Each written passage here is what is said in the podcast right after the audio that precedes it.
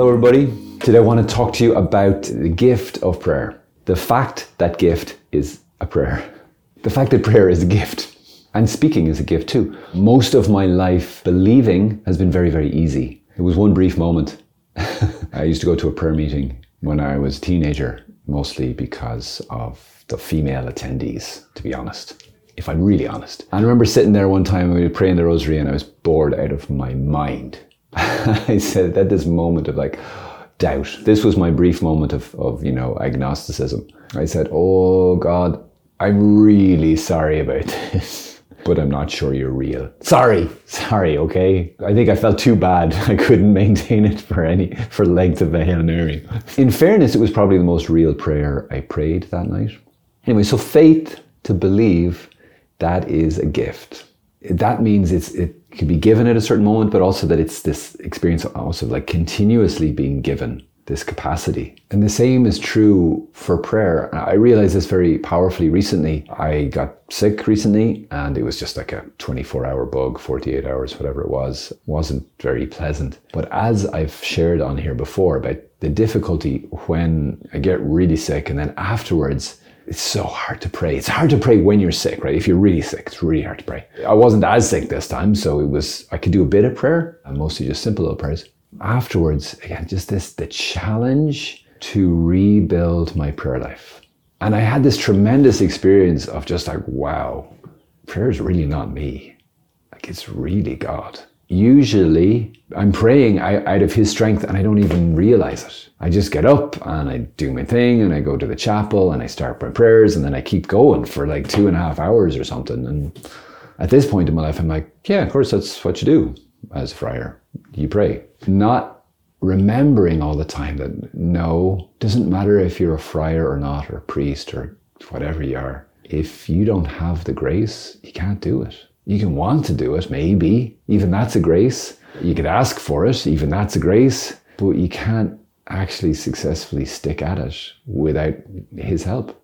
It's just not going to happen. So that was just beautiful to realize that. It's really humbling. This is true of pretty much everything. Everything is a grace, is a gift. God is at work, not like a puppet master moving us. As Catholics, we truly believe that we are free it's not a perfect freedom, but that we are free, that we have free, free will, free choice, and that we have to choose. When God gives us a capacity and a desire to do something good, and we couldn't do it without that.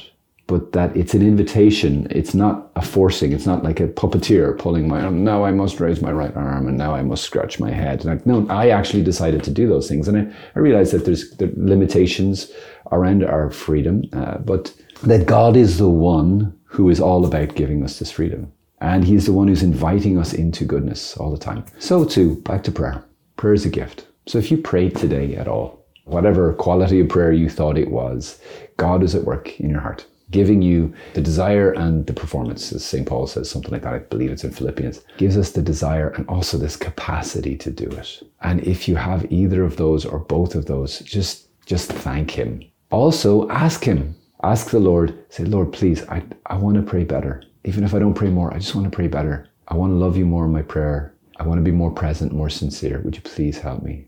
Sometimes we get stuck in the methods. Oh, I, need, I just need to focus more. Oh, we're just blaming ourselves. Oh, I get so distracted in prayer. And okay, yes, I need to say yes to the grace He gives me. But also, sometimes we're just trying our best and we're weak, and, and we just need to bring that to Him and say, Jesus, this is just me. I'm sorry.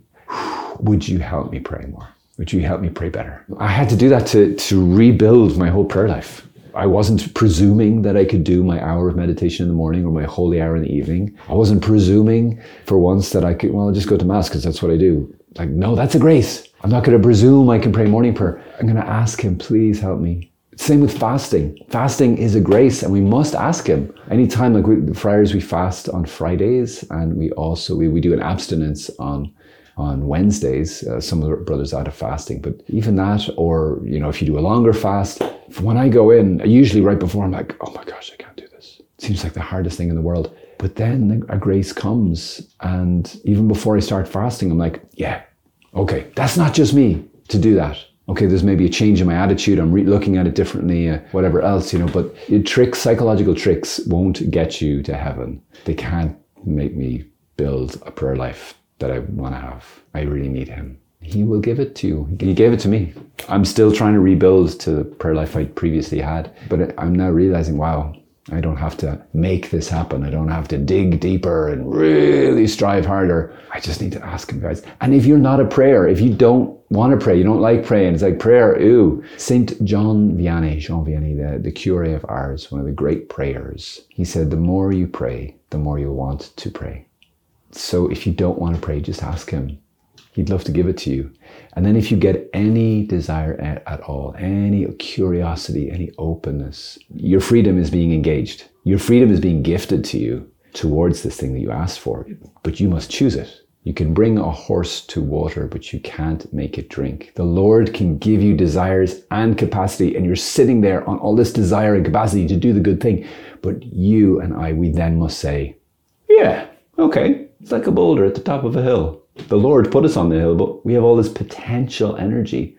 We just need to give in, just start rolling with Him. And as you start to pray, as Romani said, as you pray, you want to pray, you start to realize, wow, as you start to encounter Him, as you start to experience grace in your soul, you start to get a sense of the geography of God's heart, of, of what it is like to live the life of grace. Well, actually, this is kind of nice. It is. It's beautiful. Guys, the most beautiful thing you'll ever experience if you give yourself to the life of prayer is union with God, is through prayer. The most beautiful thing you'll ever experience. Ah, I promise you, but you have to give it a go or you won't know. I didn't mean to rhyme that. That sounded really bad. Anyway, there you go. That's me. Prayer is a gift, so pray to pray. God bless you. Bye bye.